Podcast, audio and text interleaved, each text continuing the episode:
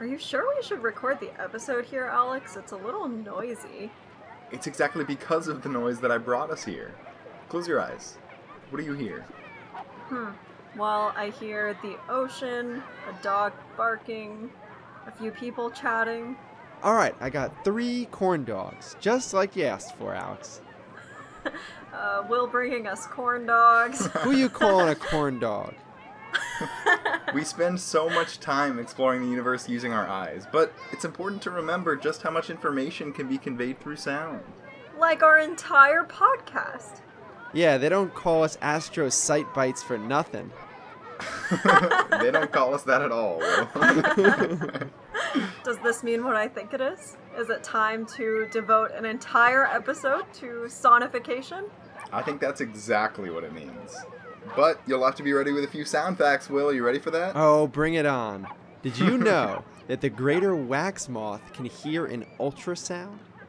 Hey, I save it for the episode. How did you have it ready so quickly? Every day, the graduate student writers of astrobites.org publish summaries of recent developments in astronomy. Then we sit down and talk about something completely different, sometimes in ways you wouldn't expect. We call it Astro Soundbites.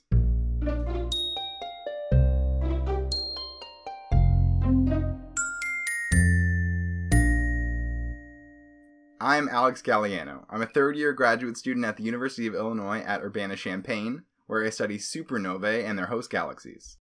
I'm Malena Rice. I'm a fourth year PhD student at Yale University where I study planetary system dynamics.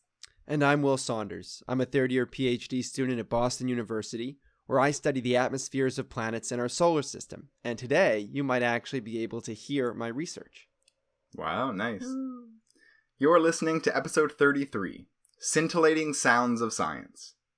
Although our introduction may or may not have been a mirage from pre COVID times, today we're going to be talking about the very real value of sonification in astronomy.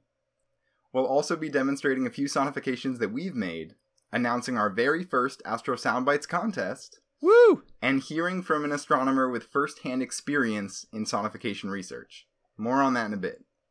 Now, if you don't know what sonification is, welcome to your very first episode of Astro Soundbites. Sonification is the growing practice of representing data using non speech audio. This dates all the way back to the invention of the Geiger counter in 1908, which most of you are probably familiar with. It's a device that announces the presence of ionizing radiation with a series of audible clicks or cracks. I like the idea of announces radiation. Hello, there's radiation. Now, even though sonification is over a hundred years old, it's only in recent years that it's gained steam among the mainstream scientific community. But there are loads of benefits to exploring data using our ears. Will, Malena, what are some of these benefits? I've been thinking a lot about this in the last few days, and I think the benefits of sonification are what I'm going to coin as the three I's. Yes, I've completely made this up. it's inclusivity, inspiration, and innovation. The way I see it, inclusivity is enabling people with blindness or visual impairment to participate as scientists. That's really important. Mm-hmm.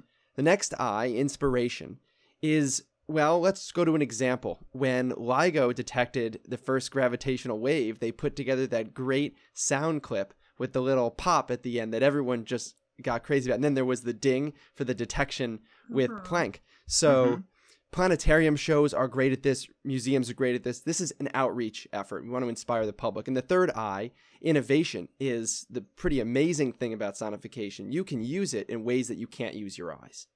So I completely agree with all those points, Will, but I think instead of calling them the three eyes, you should be calling them the three ears. They, ear, ear isn't a letter.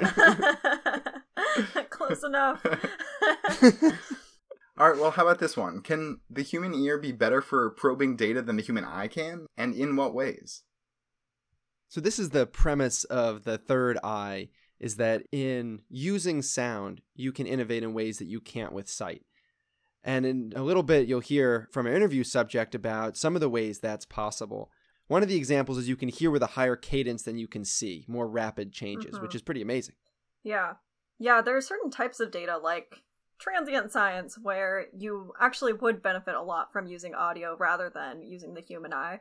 And also, just in general, in studies that have looked at the way that people learn, if you engage with material in multiple ways, it really helps to instill that information within you and help you to actually more thoroughly understand it. And so, whether or not you are sighted, it really does benefit you to also hear that information and just have a different perspective on what it is that you're learning and to interact with it in a different way.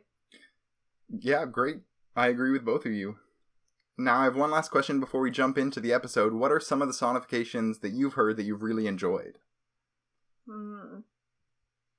One of my favorite sonifications, maybe, was one that we played several episodes back that was sonifying the discoveries of the first 4,000 exoplanets. And it was sort of mm. like this hmm. growing symphony where you could hear the different instruments sort of building up to the Kepler era when we started discovering so many exoplanets. And it was a really great way to engage with that information and to understand what a profound impact Kepler had. Oftentimes, at every conference, you're always going to see this plot that has just lots of dots on it, and it's like, that's what Kepler did.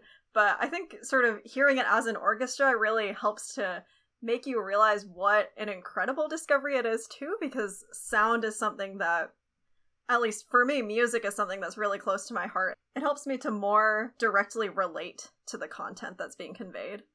Music is very emotional. I agree completely. There's something to me more powerful about hearing an emotional song than maybe mm-hmm. seeing a painting. It, it speaks to me on a different level.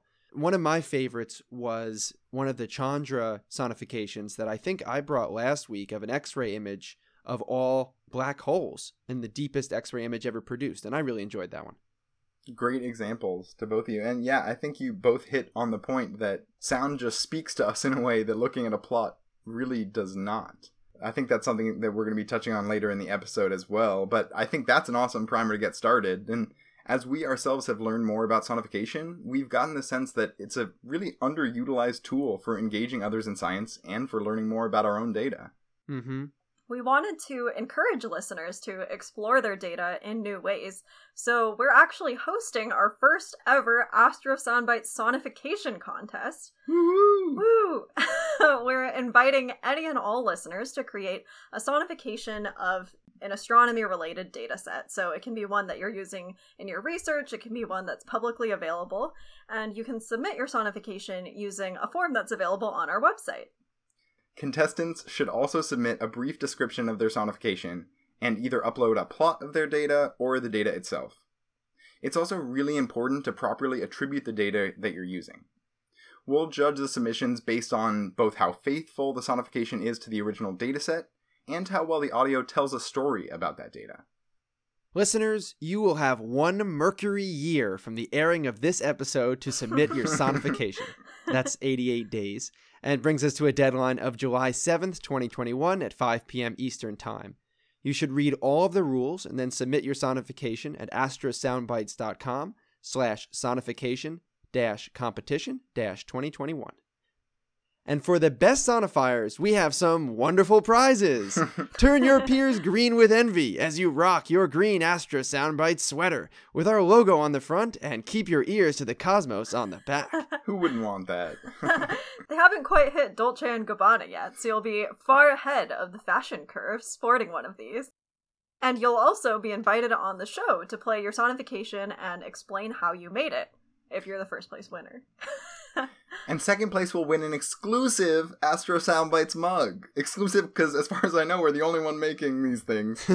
Perfect for sipping that eighth cup of Joe as you listen to Will ramble on about how cool dust is. Ooh, is it time for a dust fact? It's always time for a dust fact. All right, I'll try to keep it short, but this one's really cool. So, if you're an observational astronomer, you may have heard of zodiacal light, which is a source of light pollution that is really faint but everywhere. And we just thought there's like some dust out in the solar system that causes this.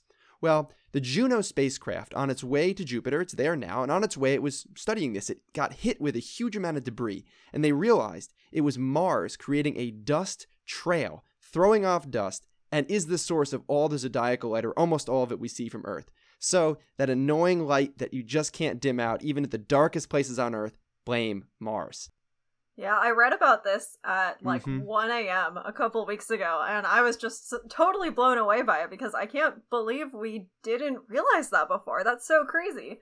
And it seems like it's such an, a fundamental aspect of observational astronomy, so it's such an interesting finding. It's so cool. And it's crazy because I read my horoscope this morning and it kept saying blame Mars for your problems, and the entire time I didn't believe it. But sure enough, I guess that um, it's Mars. Yeah. it's been Mars the whole time. People have been doing Mercury wrong. well, even if you don't make the top two, all submissions will also receive a free Astro Soundbite sticker for their efforts. And we can only guarantee shipping prizes and stickers to those in the 50 United States and Washington, D.C. We might be able to ship internationally, but it depends on the cost. So um, we'll see how many submissions we get. After all, we are three graduate students. yes, the bank account is limited. so again, all details are at astrosoundbites.com slash sonification dash competition dash 2021. And we're excited to hear what you all come up with. Now, if you're listening and excited about this contest but not sure how to get started in sonifying your data, fear not. Malena, Will, and I have created some quick sonifications just to get the ball rolling. We've each used a different tool, and we'll explain how we did it to give listeners a sense for what's out there. So let's start with you, Malena. What data did you sonify? Ooh, so I had a lot of fun with this. I sonified the light curve of Oumuamua, which is the first discovered interstellar interloper, and I used data from the discovery paper by Meech et al. in 2017. So the sonification you're going to hear is specifically associated with figure 3 if you're interested in sort of looking at it and getting a sense for what it is that you're hearing. Hopefully, you'll already be able to think about that in your mind when you hear the sound and it's showing the magnitude of a Oumuamua as a function of time. So, as in that figure, I inverted the magnitude so that up corresponds to a brighter object, so a Oumuamua is brighter when the pitch is higher, and it's dimmer when the pitch is lower in the sonification. Makes sense. So, I'm just going to play that now.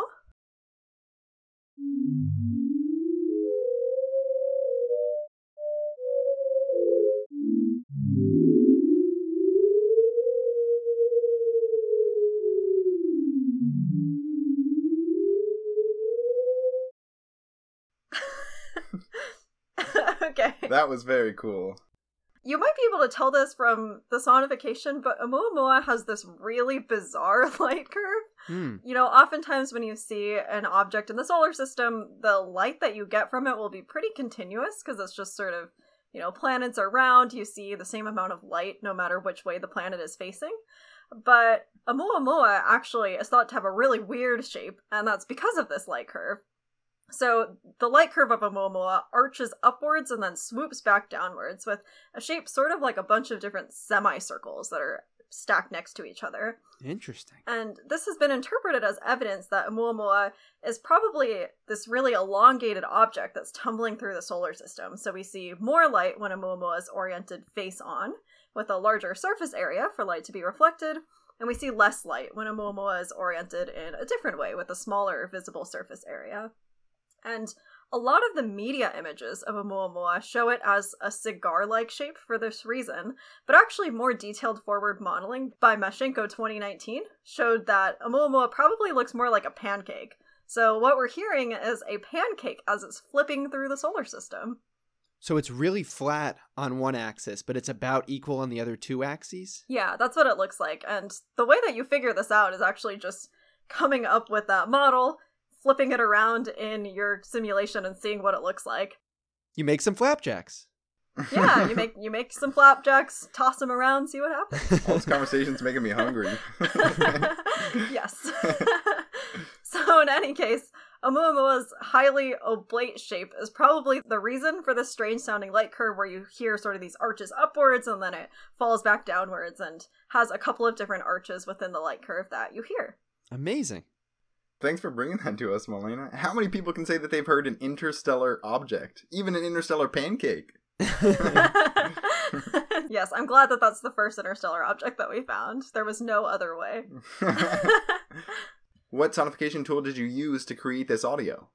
I created the sonification using an open source Python package called Astronify that is being actively developed by astronomers at the Space Telescope Science Institute. Can you spell it for us? It's A S T R O N I F Y.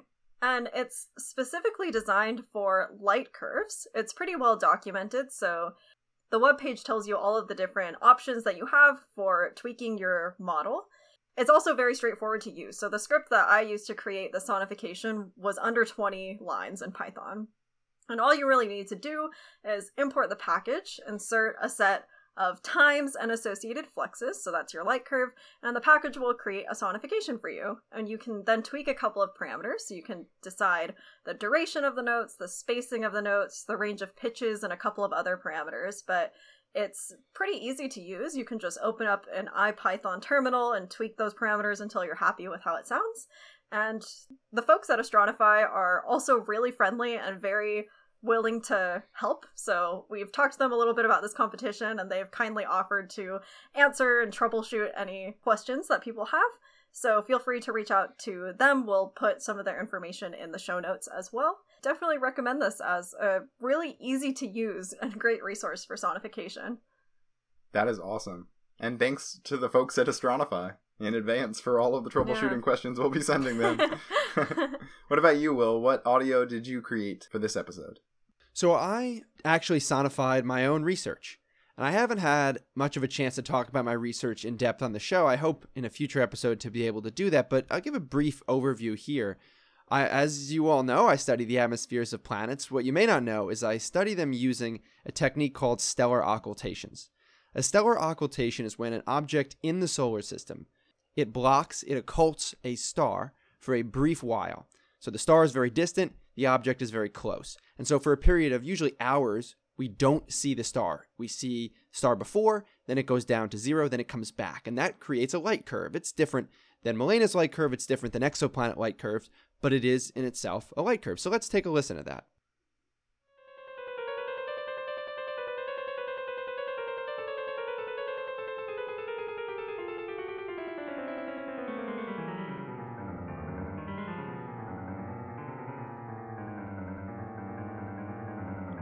Normally, this part would last about an hour, but we've sped things up a little bit due to the magic of technology.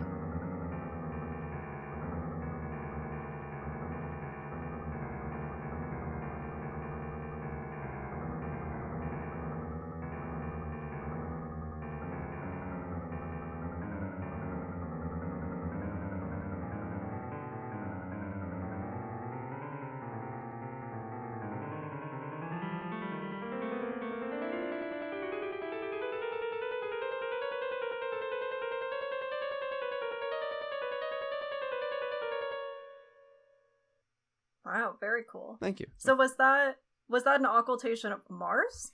It was an occultation by Mars, yes. So that was an event observed in 1977 where Mars occulted a very bright star, a naked eye star. You could have actually watched this event occur. Wow. It was measured by an old telescope aboard an airborne observatory, and the data was absolutely incredible, but it couldn't be used in full resolution. So it sat there on uh, tapes and discs used in very limited ways for the time. But now, today, we could process this in much better full resolution. And I did a reprocessing of this work and I used it to measure the temperature of the Martian atmosphere. So if you listen closely to the light curve, you would have heard at the very end what we call the egress, sort of a stair stepping phenomenon. It goes and and that Hmm. turns out to actually be wave patterns in the atmosphere of Mars. So that's Whoa. you could actually hear the waves. And in the end, when you step through all of the analysis processes of this, I found small scale waves in the temperature of Mars. And Hmm. this I, I wrote up into a paper, which just in this past week was accepted for publication in the Astronomical Journal. Wow, congratulations. Congratulations. Thank you. That's great to hear. So, okay, so for the majority of that, we heard ingress when the planet started to occult. Then we heard darkness. then we heard egress. Is that right? That's exactly right. And the darkness would be quite a bit longer than we heard. hmm And so the fluctuations that we heard during that point of darkness was that just like noise from the instrument, or was that actually light from Mars that we were detecting that was slightly deviating but was just very dim? Great question. That that really hits on the heart of why I chose this method of sonifying. The sort of scatter you hear throughout of the different notes up and down the piano, that is noise. It's it's noise from mostly Mars in this case, because in an occultation the planet, as much as you want to learn about it, it's supplying mostly noise.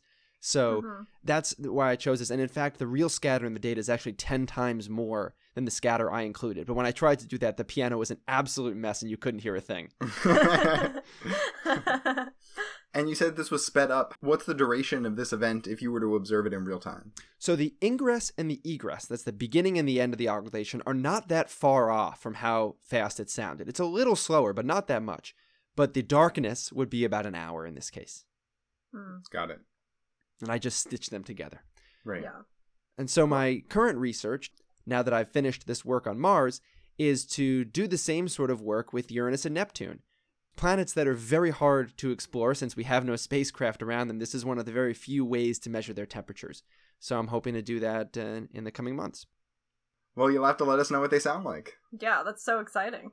Thanks. Yeah, I sure will. And what tool did you use to actually make that sonification?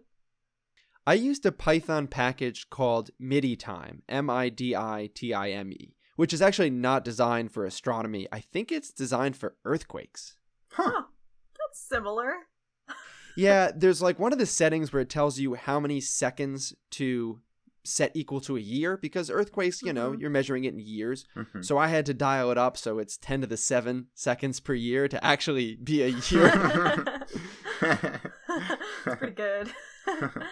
cool. So does that also mostly take light curves then? So I guess it would be time series data in the same way that earthquakes is, right? It is time series data, but the beauty of this is it can take anything. It's very, very Hmm. simple at its core. You specify a note, a pitch on the piano, how long you want that to play for, and how hard you want it to play, the the volume, and then it it just goes and makes it. This package puts it together in a nice, clean way to kind of get you started. And there is a GitHub page you can actually import into Python, so it's very user friendly. And there's a GitHub page that gives you some tips for getting started, but there are a few tweaks you have to make. It's a little more advanced than Astronify. It's not quite as user friendly for astronomy purposes.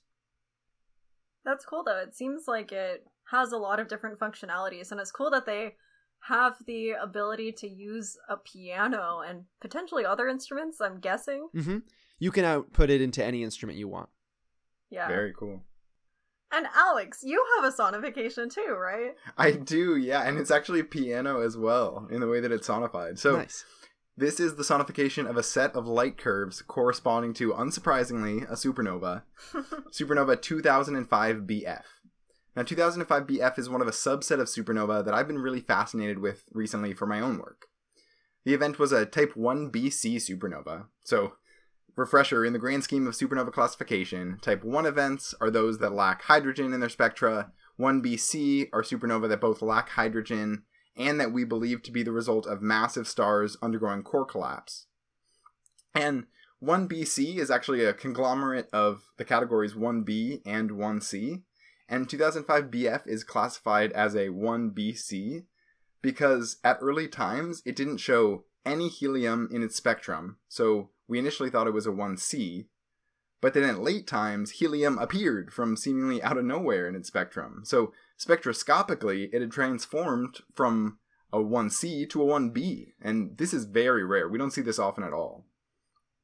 Turns out its light curve is also very strange. This is one of a few observed 1bc supernovae that show two distinct peaks. So instead of it getting brighter, rising to a peak, and then dimming, it got brighter, rose to a peak, then dimmed, and then got brighter again, rose to a second peak, and then finally it dimmed and disappeared. Does that mean this was a double explosion? So there are lots of theories for exactly what might be causing this double peak. We've seen it in a couple other events. There are lots of theories floating around there. Just one example of something that could cause this double peak is if you have an asymmetric explosion.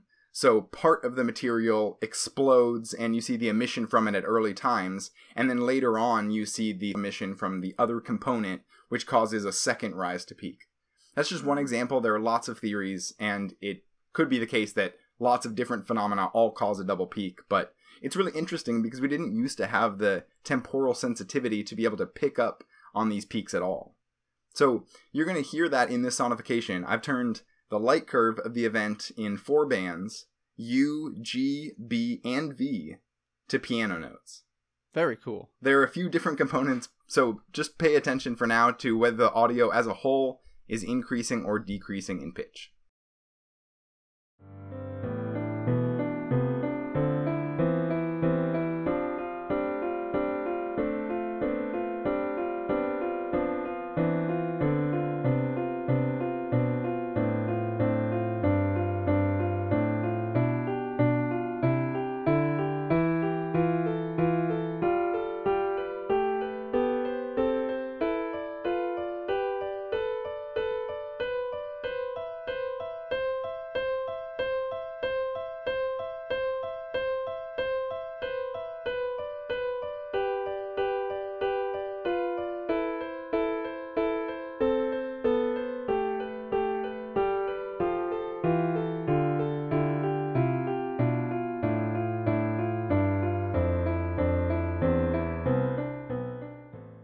Lovely.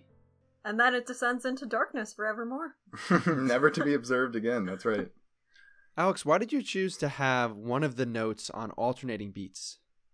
Yeah, great question. I should probably talk a little bit about the tool that I used to sonify this data. Mhm. I've used TwoTone, T W O T O N E, which is a web based tool created in collaboration with Datavized and Google under the Google News Initiative, which is a program started to help journalism and news continue to create compelling narratives in a digital format. So it turns out the interface is incredibly easy to use, but to your point, Will, it has more of a basis in music theory than in data. so there are tools to set the scale, the octave range, and the tempo of your audio.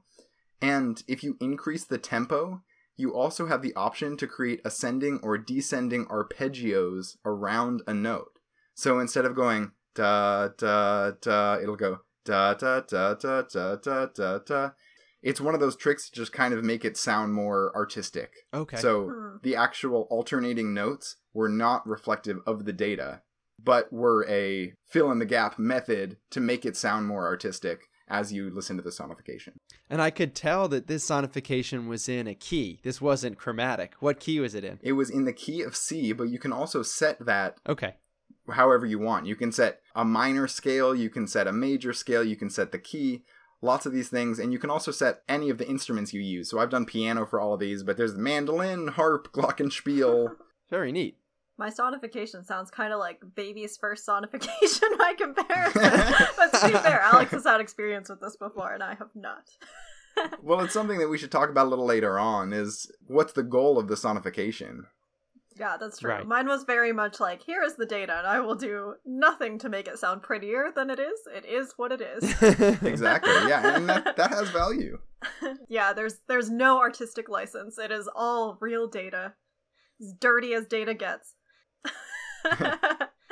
yeah, I, I took a different approach. There were there were attributes I wanted to bring out in my data at the cost of it sounding less pretty. Right. Mhm. And I chose a chromatic scale because I did, I wanted to have all the gradations and I knew it would sound muddier, but I was willing to live with that. But Alex's sounds beautiful. I mean, sometimes it's the global features, the large scale temporal changes that you want to capture, and sometimes it's the really small scale perturbations. And for Mhm. those, yeah, maybe it's more important to stay faithful to the uh, data itself. Well, we live in a big world. There's room for three different sonifications, aren't there? yeah, I think we'll get by. As we've mentioned earlier in this episode, sonification is a growing field led by a few visionaries who have seen the value of audio representations of data. We spoke to one of these visionaries about his path and the role of sonification in his work. Hello, everyone. My name's Garry Foran, and I'm a graduate student at Swinburne University of Technology in Melbourne, Australia, where I study uh, astrophysics and the evolution of high redshift galaxies. Garry, you are a graduate student, but you've also had a pretty unconventional path into astronomy. Is that right? Yes, that's right. It's um, I'm not your typical graduate student. I, I came to astrophysics after a, a career in uh, in synchrotron radiation and X-ray physics. In fact, uh, my first PhD was in was in uh, chemistry, but uh, when I say chemistry, it was more laser spectroscopy and uh, instrumentation So I've always had a, uh, a love for, a passion, a, a, an interest in instrumentation, photons, optics, that type of thing. And um, my career in, in synchrotron radiation was where I was able to live out that passion and, and had a great job as a beamline support scientist at an X-ray synchrotron source in Japan. And uh, I was one of a one of two support scientists who ran the beamline and supported the experimental program on the Australian National Beamline facility there for, for nearly 20 years. And uh, it was only through uh, the loss of my eyesight that it became basically impossible for me to fulfill the role of, of a beamline support scientist. And, uh, and I was, uh, I guess, forced into retirement from my career position and um, took another job as a desk job working in neutron scattering for a little while. Decided that wasn't for me and eventually enrolled in the, uh, the PhD program at Swinburne in astrophysics. That's where I've been for the last several years. Most people get burnt out doing just one PhD. What made you want to go back and do a second? uh, it's part of my makeup, I guess, that I, uh, I've always been one to challenge myself. Astronomy and astrophysics is something that I always had a very strong lay interest in and always followed the field from, from the outside. In fact, it was probably my first love as, a, as an undergraduate, but just wasn't presented with the opportunities at the right times as a young person. And when my life had reached a, stage when circumstances developed such that I was able to take an opportunity and was very, uh, very strongly supported, in fact, by Swinburne and the team there to, uh, to embark on the, the program in astrophysics, it was something I grabbed with both hands because I guess I can't imagine anything worse than sitting at home watching Netflix for the rest of my life. um, and as I say, it's it's it's really a dream come true to to be able to uh, engage actively in a field that I've always had a, an interest in, and and it's uh, it's really uh, come full circle. I'm I'm really probably now where I always wanted to be. What did you notice different about astronomy as you went from an astro outsider to an astro insider? One of the things about the field of uh, certainly observational astronomy and astrophysics that attracted me was how similar it was to the world that I came from in terms of synchrotron radiation. Uh, working at, uh, at major research facilities consisting of a particle accelerator and multiple experimental stations. So, in terms of the, uh, the structure of the facility, the multi user programs, the application for time, the competitiveness of the, the field, there are a lot of similarities between the way uh, modern astronomy and astrophysics functions from an observational standpoint to where I came from. So, at some at, at a lot of levels, I felt very comfortable moving into the field. I also chose by by design, I guess, to to stick to what I knew. Astrophysics and astronomy, of course, are huge fields. Mm-hmm. You know, one end of the field barely knows what the other end is doing, in my experience. So I, I stuck to what I knew, which was spectroscopy. Uh, I was um, responsible for the X-ray spectroscopy program at the, the Beamline facility where I worked and, and optics and instrumentation. So, so my interest remains. Uh, I came into astrophysics looking for a project that I could at least get my head around in terms of the tools of the trade. And, and so spectroscopy is where I came into the field. So, yes, there are certainly big differences, but there are a lot of similarities to where I came from. And that, that was something that reassured me early on. Could we get maybe a high level overview of the focus of your current PhD work? I work in um, star forming galaxies around the epoch of what we call the peak in the star formation rate density of the, the universe. It's those of us who work in uh, high redshift galaxies, tongue in cheek, say, you know, we, we work at an, a time when the universe was interesting because it is a time when the universe was going through a, the peak of activity in terms of star formation, black hole formation, and galaxy evolution was proceeding at a pace quite a degree higher than it, than it is today.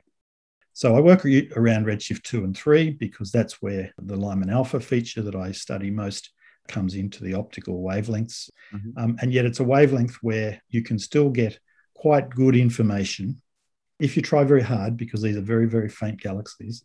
If you try very hard, you can still get good information about other properties of the galaxies as well, whether it be their, their kinematics, the way they move, uh, the way the gas moves in the, uh, in the galaxies, their size and shape, and so, what my program aims to do is to work on that edge of what's possible to determine correlations between, say, Lyman alpha observables. Lyman alpha is, of course, the first excited state to ground state transition of hydrogen. It's the brightest spectral feature in the spectrum of most star forming galaxies in the early universe and has often been and remains a feature that is studied A, because it's very strong and visible, and B, because it encodes a lot of information about the galaxies. I use the properties of the Lyman alpha observables to relate those to the properties of the galaxies in a region where we can actually see what's going on or determine what's going on, with the hope of then using those relationships to go to redshifts or across scales in the sky where you don't have access to that other information, but all you have is Lyman alpha. So it's a uh, stepping stone project that aims to build up a, a framework within which Lyman alpha can be a general purpose tool to understand what's going on when you have access to little or no other information. You said you look for correlations between Lyman alpha and other galactic properties. How do you begin looking for those correlations? Lyman alpha is what we call a resonant line, which means that it's produced in, well, it has a number of sources. The source of most interest to me is the way that it is um, it's produced in, in young O and B type stars. It ends up interacting with the H1 gas, the atomic hydrogen gas in galaxies in a way whereby it is scattered and absorbed, scattered and absorbed, scattered and absorbed many, many times before it's actually exits the galaxies and becomes visible. The result of that resonance scattering process or that radiative transfer process is that the Lyman alpha that is seen encodes a lot of information about the nature of that gas, the kinematics of that gas, uh, the dust content of the gas, as well as things like the way that gas is moving. So while it's always promised big it's been very difficult to get Lyman Alpha to deliver because of the complex nature of the process. Hmm. What my project is doing is seeking to distill down to some very basic observables the properties of Lyman alpha. Specifically, I measure what's called the net Lyman alpha equivalent width, which is a measure of the shape of the spectral line, both in absorption and emission, or the strength of the spectral feature in absorption and emission, and by pulling that out as a single number, that does in fact uh, derive from many physical processes, and then looking at how that number correlates with other determined properties, whether it be color, whether it be magnitude, whether it be derived properties like uh, stellar mass, gas content, gas fraction. And the most important one in my project is what we call nebular emission line kinematics. That is the way the gas is moving in the galaxies. And the way the gas is moving in the galaxies is a proxy for the way the galaxy is moving as a whole. So, what we have is early galaxies that, depending on their the state of their evolution, depending on numerous other properties, they might have gas kinematics that are what we call dispersion dominated, something that you might imagine looks like a, a bit like a beehive of, of stars moving around in, in random directions, but around a, a central core of gravitational potential. To something that we might call the you know the thick dusty disk model of of high redshift galaxies where you've got early disks forming around big clumpy galaxies but those disks have a distinct signature of rotation now those things can be measured using modern instrumentation like the integral field unit spectrographs that are that are now uh, well i won't say readily available but are available at you know the world's best facilities but measuring those one by one, or, or even with uh, with multi-object spectrographs now, the number of galaxies that can be uh, observed is, is, is small, and usually over a limited part of the sky. Mm-hmm. So one of the aspects of my project that uh, we actually have the paper now submitted and is under review is uh, is a project whereby we look at extracting the Lyman alpha properties from broadband photometric information that is cheap and quick and easy to collect over wide scales and see if that can be correlated with the gas phase kinematics of the galaxies, which would mean in an approximate and generalized sense, we can predict the kinematic properties of large populations of galaxies just based on their Lyman alpha or their broadband photometric properties, which would mean that at redshifts where you can't do IFU spectroscopy or over hundreds of megaparsecs or, or more distances in the sky, we can have a fair statistical stab at what the nature of these galaxy populations are without actually doing the IFU spectroscopy. Yeah, so just to make sure I have this right, Lyman alpha is a bright hydrogen transition, has lots of information encoded which tells you about the properties of that galaxy. And you can observe the properties of Lyman alpha for high redshift galaxies, and the hope is that you can derive cheaply for a statistical population of high redshift galaxies properties that tell you about how those evolve. That's exactly right. That sounds like an incredibly complicated project and one that would require many hours to tease out correlations. But it also is the case, is it not, that you also spend lots of time doing additional research into sonification? Yes, the sonification project was something that I, I came to by accident would would be not totally correct. Obviously, when I came into astrophysics, I, I came into the field on a test basis to start with. When I first came to Swinburne, both sides, both Swinburne and myself, decided that a test period was was appropriate because it really wasn't obvious in the beginning that someone with with my vision loss would physically be able to fulfill the you know the requirements of doing observational astrophysics. Astronomy and astrophysics, as many know, and, and many certainly from outside the field, see it as a, as a very visual science. And that's to be expected. You know, we're all familiar with the awe-inspiring images from Hubble and, and, uh, and other observatories of both our galaxy and, and the cosmos beyond. As I said, it's not obvious that in a visual science, someone with, with my level of vision loss could effectively function. I linked up with a, um, an online group when I came back to research and, and was engaging with astrophysics. I was put in touch with an online group of people who, it's a fairly interesting group because it's people who are either working in vision research or people who are vision impaired and doing research. So it's not always obvious what the synergy is between those two groups. Mm. But I was I was very lucky to be put into contact via that group with my main collaborator in terms of sonification. His name is Jeff Hannam from the RMIT University in Melbourne. Jeff is a sound architect. His own research is primarily targeted at urban landscapes and the audible component of urban landscapes from a visual impaired perspective. Mm. And we we just got chatting, and he could see immediately the closeness of mapping out a multidimensional urban space with sound and the idea of a multidimensional data space in astrophysics. So while we came from very different directions, there was a connection there that uh, we both saw. And he could see how it provided a new field for him to expand into and it started out basically with me looking to work with Jeff on how it might make what I'm doing a little easier by the sonification of, uh, for example, spectral information or multidimensional data sets. And it's branched out from there. So that's that's how I came to sonification. While it wasn't an initial part of my PhD program, it has been something that I've spent a lot of time on, and yes, will certainly feature in the end product. So this is presumably how the project Star Sound began. That's right. Jeff is the software engineer, as I said, and sound architect. He's the real brains behind the operation. I'm perhaps a technical advisor and end user, chief tester, and uh, and I guess I, I'm the one who comes up with, wouldn't it be great if we could do X, Y, Z? Mm. And he's the one who goes away and implements that, and then we work on it together to to make that happen. So yes, Jeff is the uh, the author of Star Sound, and and the new the new version or or, or a separate utility now, which we also have called Vox Magellan, which has an, an, another range of features for hmm. sonification of data. Could you tell us more about these projects and what their primary goal is? The prime motivation was to, to help me using sound to access things like spectral information. Being a spectroscopist, I had a mental picture, of course, of what I was expecting to, you know, what a spectrum would look like, and I could read about them in the literature and, and the shape of absorption and emission lines and and, and whatever. But of course, not being able to see the spectrum, it was always just left to my imagination to some extent.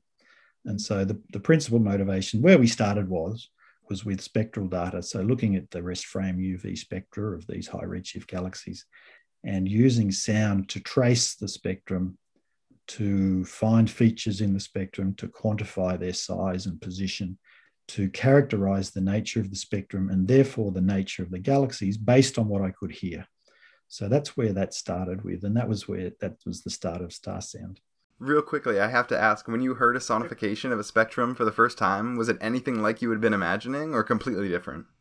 it was different. When I heard the the sonified spectrum for the first time, I thought, oh, that's what they've been talking about. so it really was, and no pun intended, an eye opener because for anyone who's familiar with the rest frame UV spectrum of early star forming galaxies, it's very complex. It's it's information rich. Mm-hmm. Um, it has what we call the Lyman continuum break. Uh, it has the Lyman alpha forest, which is a, a, region of the spectrum that encodes the gas in the uh, the intergalactic medium as the light passes from the galaxy to us. Mm-hmm. It contains the Lyman alpha feature itself, as I said, in absorption and emission. And then in the continuum, there also in, in, in good quality spectra, there are there are absorption lines, and, and, and the shape of that continuum is even information rich. So to be able to read about those concepts when I came to the field and tried to start to understand the spectroscopy was one thing. But to actually hear the shape of the spectrum, to hear the Lyman break, to hear the Lyman alpha forest, to hear a, a Lyman alpha feature in absorption and emission, it all fell into place. So it, it was it was very exciting to, to have that first experience as I said, I was supported in in my desire to, to work in the field by by Swinburne and particularly by my PhD advisor Jeff Cooke, who uh, right from the very start was very pragmatic and very, uh, as I said, very supportive in the sense that well, if there's anything you physically can't do, we'll find a way around it. He was never he never saw my my visual impairment as an obstacle. It was just a uh, it was just another one of those research challenges that someone might face and has to find a way around. We've talked a lot in the show in the past about supportive advisors and how much of a difference that can make in a graduate experience. Yeah, it's great to hear that you have one. Oh, absolutely. I, I couldn't be where I am now. I'm I'm hopeful, hoping to submit my thesis towards the middle of the year, and I would never have come this far without without Jeff and, and his support. You know, having having lived through the PhD experience once before, it, it might have faded into distant memory a bit. I'd forgotten how hard it was going to be. But having lived through it once before, I, I, did have a sense of the challenge that was ahead of me. But I certainly couldn't have, have done it without the support of, of Jeff and others who I've worked with on the uh, project. So, certainly to any aspiring undergraduate or, or graduate student, uh, I think choice of, of advisor is, is very important.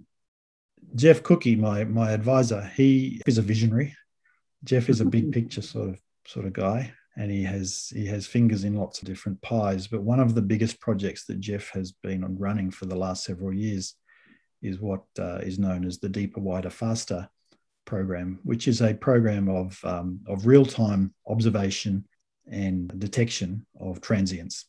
The scope of the program is huge. It involves something like 60 to 80 observatories all around the world some in simultaneous real-time observation mode, the, the rapid reduction of data passing using um, various techniques to identify targets, and then then um, you know, the allocation of space and other assets to follow up. So it's a huge program in an area that's that's very active around the world. In fact, you know, transient science has become very big in recent years.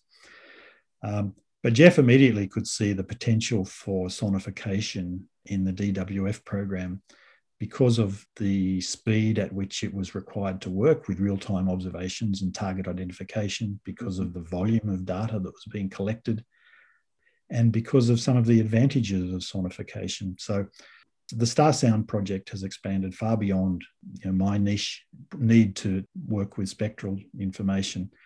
And it's now growing into uh, something that ultimately will have application, hopefully, in the DWF and, and other projects the application of sound in DWF is something that, that Jeff Hannam and Jeff Cooke continue to work on with, with other students. And they're looking at applications using you know, augmented reality and, and real time conversion of light curves into sound for uh, characterization and target identification, as I mentioned. So it's not limited to, to me alone by any means, and in fact has grown into a much bigger beast than, than what uh, we first envisaged there, there, are, there are some dot points that I usually speak to when I talk about sonification, and I'll, I'll mention them now briefly. But some of the challenges in, in modern astronomy and astrophysics, certainly observational work, relate to you know ever increasing volumes of data. We think of observatories like the LSST and, and the Square Kilometre Array that will be generating volumes of data at rates that are almost unmanageable with current technology. And, and in fact, the ability to deal with those data streams has been a big part of those projects. The advancement of time domain astronomy, as I spoke to, has been something big in recent years. And Jeff's DWF project is one of, of several that look at searching for, well, they can range over time, but they can be as short as as a, as a fast radio burst in the in the millisecond type time scale through to uh, you know supernova events that evolve over years. So there's there's a big time range there, but transient science and transient astronomy is, is, is a growth area. There's also the the what something that's probably never changed in in observational astronomy and astrophysics, and that's the fact that we always tend to work at the bleeding edge of what's possible in terms of signal to noise, pulling little bits of information out of noisy spectra or noisy data streams just seems to be where you're always operating. It seems that the good the good stuff's always hard to get. Hmm. So faced with those challenges, there are aspects of sound that lend it to application to help address some of those problems. We've evolved to be a very visual animal, about 80% of our information input comes through our eyes. So it's natural that that's that's our default. But we have evolved with other senses for a reason. And audition or, or our auditory sense is one that has particular advantages over vision that, if smartly employed, can offer a great complement to the visual input that, that we're so used to using. One of the well known aspects of, of sound and auditory perception that some of the listeners may have heard of is the so called cocktail party effect, which mm-hmm. is the ability of our, our auditory system to pick out a sound or a known sound in particular from a very noisy background. Your brain can filter that out and pick it up at levels far below what would normally be audible to the, your ear. And the cocktail party effect applied to very noisy data streams has already been something that's been demonstrated to work in an astrophysical context. Wanda Diaz Merced, who was one of the pioneers in the sonification of in astrophysics, Wanda worked with very noisy streams of data and showed how it was possible to use sound with a degree of, of filtering and, and, and, Fourier transform confirmation, etc. But it was able to pick out things from a, uh, a data stream using sound that were just totally uh, undetectable otherwise. So the, the cocktail party effect is one where there's already been a demonstrated proof of concept. The other advantages of, of audition extend to things like our ears have much better temporal resolution than our eyes. That is, we can hear two sounds with a very short distance of time between them much better than we can do with our eyes. So, so your ears can detect two different sounds as little as it's, it's down in the microseconds time range, I believe. I could be wrong on that, but it's a very, very short amount of time that your ears can detect two different sounds. And of course, our neuroauditory systems have also evolved so that we respond much faster to sound than we do to sight. And this is something that's also been known and applied in some industries in a military context. Things like warning alerts in aircraft and in military systems have long been auditory because it's been proven that the human body will react faster to an auditory alert than to a visual alert. So there are aspects of auditory perception that are different slash superior to visualization, and if smartly applied, can therefore um, be complementary to the visual effect rather than just you know being a neat trick or something that, that doesn't really add too much more. It's also good to point out that sonification it has a range of applications and you'll find it applied from a very basic educational and outreach level mm-hmm. um, where the sonification is designed to be attractive to, to bring people to the field to show a new side of the field there, there's a group in Australia working with sonification, you know, developing sonified games for visually impaired children. So even from that that level, to be able to interact with uh, with STEM and science and maths from a very early age, of course, right through primary and you know K to 12. And, and education and outreach is a very important aspect of the application of sound. Um, and to lay audiences, of course. I recently worked with Kim Arcand at, uh, at Chandra she is part of the NASA project. Uh, you might have seen their recent sonifications. I think they're online now. Uh, they did some really wonderful sonifications, some observations combining data from Hubble and, and Chandra and, uh, and optical wavelengths. some really beautiful sonifications of some uh, some astrophysical objects. You know that that has a tremendous place in um, showing the wonder of astronomy and astrophysics, I guess, and expanding that. The direction that I come from is more from a research point of view. My sonifications are probably less dramatic, mm-hmm. certainly less awe-inspiring, mm-hmm. and certainly less musical. Mm-hmm.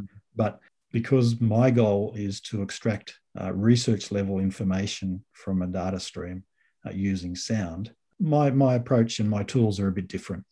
So while sonification is a good umbrella term, it's important to remember that it has uh, applications and implementations that vary from, as I said, education and outreach, outreach right through um, age groups and right up to research level type applications. So there's something there for everyone, in fact, and it's and it's a wide field all on its own. Thanks so much for that interview, Garry. It was great to meet you. This was an awesome discussion. It was so fascinating to learn all of this. And now it's time to move on to our discussion. Are there data sets that you can imagine sonification being really good at? It seemed like all of the sonifications we did were of time series data. Does that have to be the case? Hmm. Time series is nice because it's 1D. Mm-hmm. An image, a true 2D image, is going to be tough.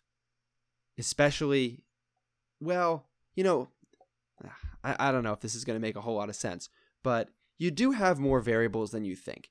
If you are willing to use different pitches, different instruments, and different volumes, you can get over a course of time three different dimensions to explore in sound. Mm-hmm. How easy is it to display three different dimensions on a plot? A 3D plot is almost the worst kind of plot to look at. It's great if you can collapse it down to 2D. So, and this could be hard because it could be tough to pick out all the details, but I could imagine that you could do some incredible sonifications with complex data. So maybe everything is sonification. yeah, I want to say that we have had some images that have been sonified in previous space sounds on past episodes. But with that said, you'd probably have to be more careful about how you pre process to make sure that you're not just getting a huge amount of noise in. Mm. Because I think the way that those sonifications did it was they swept across the image, and that means you have a lot of pixels that are being sonified at the same time. So if you have just a lot of darkness of space and then a couple of interesting objects, you'd need to think about how to treat those differently so that the real interesting objects aren't just drowned out by all the noise of background space. Right. I think a lot of times the temporal dimension in your dataset corresponds to the temporal dimension of the sound representation of your dataset.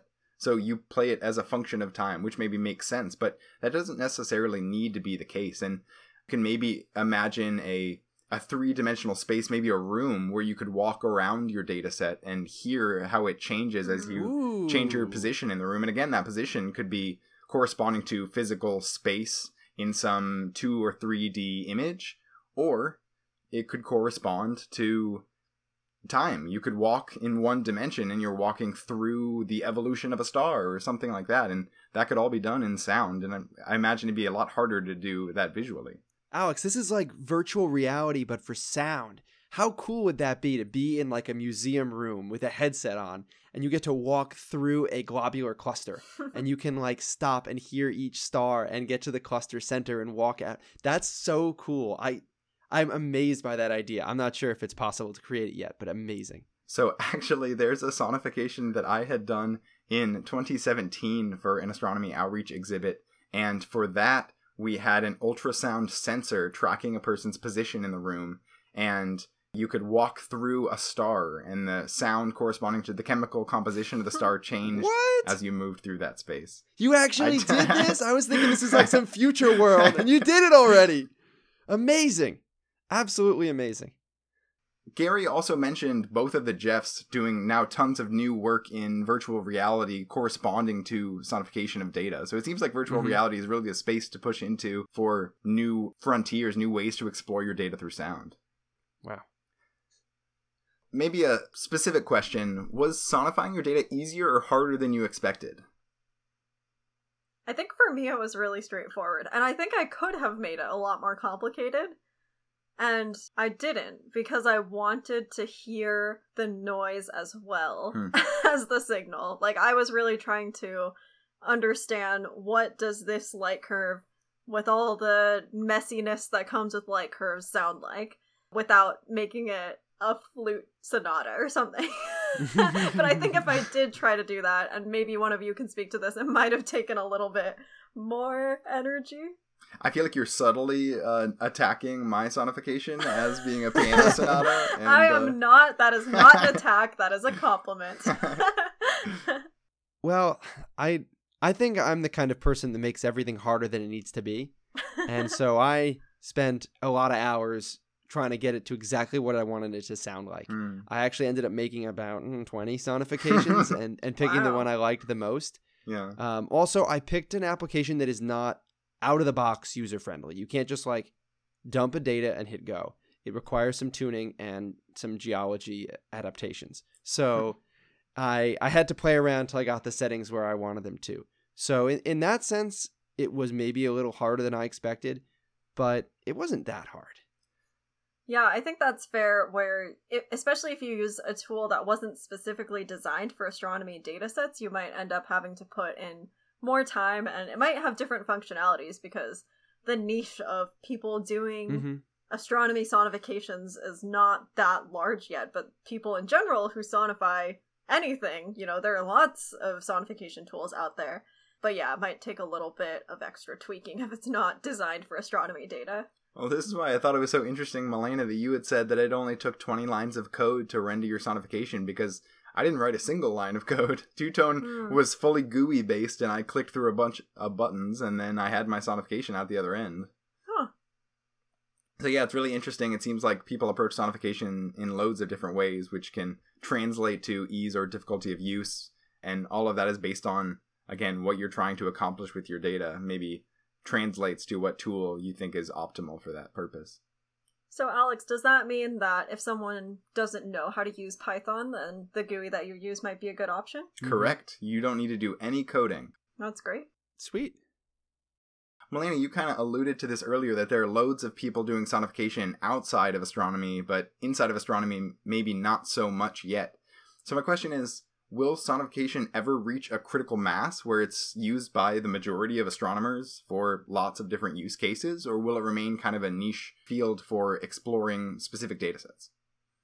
I think this probably depends on if we're able to get sonification to a place where it's clearly much more efficient than visual methods of understanding data for specific applications. And so if that is true, then I could certainly see that astronomers would turn to the more efficient tool. I think sort of the hindering force there is that so many people who work in astronomy are so used to understanding the universe with their eyes just in general, and we use our eyes for so much of the processing that we do if our eyes are something that is available to us for that. And so, because of that, oftentimes, even if audio information is better at portraying information. It's just not something that people are as comfortable with. So I think you would really need to show very clearly why it's better and in what use cases it's better in order to show people that you know it's it's really something that dedicating time to will help them in the long run such that it'll actually save time and help them to understand their data set better. I don't know that I can offer a better answer than that. I think that really sums it up. I, I will say that we are at an inflection point, as the way I see it in this country, in inclusivity. There is not going to be an activity, especially in science, that is not going to be geared toward inclusivity going forward. So, is this something that more people are going to become aware of? Yes. And more people are going to use and enable people to use? Absolutely. Will advisors take on grad students who have a visual impairment and show them the tools that they can use to participate as well? Yes. Will it be part of museum exhibitions and planetarium shows and outreach? Yes, all of that. Will it really be at the forefront of the latest research? Probably not, unless Malena, you're right. It can be proven to be more useful in specific use cases. And then it will be, but I don't think it's likely that that will happen enough for everybody to use it. But it's going to stick around and it's going to keep growing for sure. Just imagine a world where every paper that you read, every figure, you could click on it and hear a sonification. Wouldn't that be so cool? Sure would. That would Absolutely. be amazing. Maybe we will get there. Maybe we will. We're getting more tech savvy. Maybe as we get more accustomed to different types of technology, it might not actually seem like much of a barrier in the future. You can imagine a machine learning algorithm that figures out the best sonification for each figure, turns it into something, and then the user can sort of manipulate that. And I mean, you could manipulate the figure too, right? Why not make it all interactive and uh, set the settings as the user would like? Yeah. And I think with all inclusivity efforts, it would just become a question of who's putting forward that money, that effort to make these things commonplace. Yeah, right. that's a if, good point. if I'm a postdoc and I'm thinking about how best to orient the limited amount of time that I have before I move into applying to professorships, I have the option between developing sonification tools and uh, submitting one more paper, and I see that a certain number of papers is going to help me get that postdoc fellowship. It's a hard sell to say that I should be working on the sonification tools unless these programs, these departments specifically incentivize inclusivity efforts. That's why I think a lot of people should be rewarded and incentivized for their efforts because that'll really help it become commonplace and give people more motivation to help it become a more inclusive field. Yeah. Absolutely agree. So I think that'll wrap up our episode. But right before we end, here's Garry with the one sentence summary for the day. I came to astronomy from the point of view of a person with, with a visual impairment who was trying to get more out of my research. What I've discovered as I've worked in the field of sonification is not only tremendous application for opening up the field of astrophysics to someone who has a visual impairment, improving the accessibility, but recognizing also the fact that tools that improve the accessibility for someone like me can actually make the field richer for everybody. And there are applications of sonification that can be well applied in the mainstream to improve data management, data interpretation, and the way in which we interact with data in an ever evolving field. That concludes episode 33 Scintillating Sounds of Science. The tools we talked about today are linked in the show notes, along with a link with more information about our sonification contest. If you liked the show today, tell your friends about Astro Soundbites. You can find us at astrosoundbites.com, Apple Podcasts, Spotify, Google Podcasts, and SoundCloud. To play us out, here's Garry and the StarSound team's sonification of the spectrum from a star forming galaxy. Thanks for listening, and don't forget to keep your ears to the cosmos.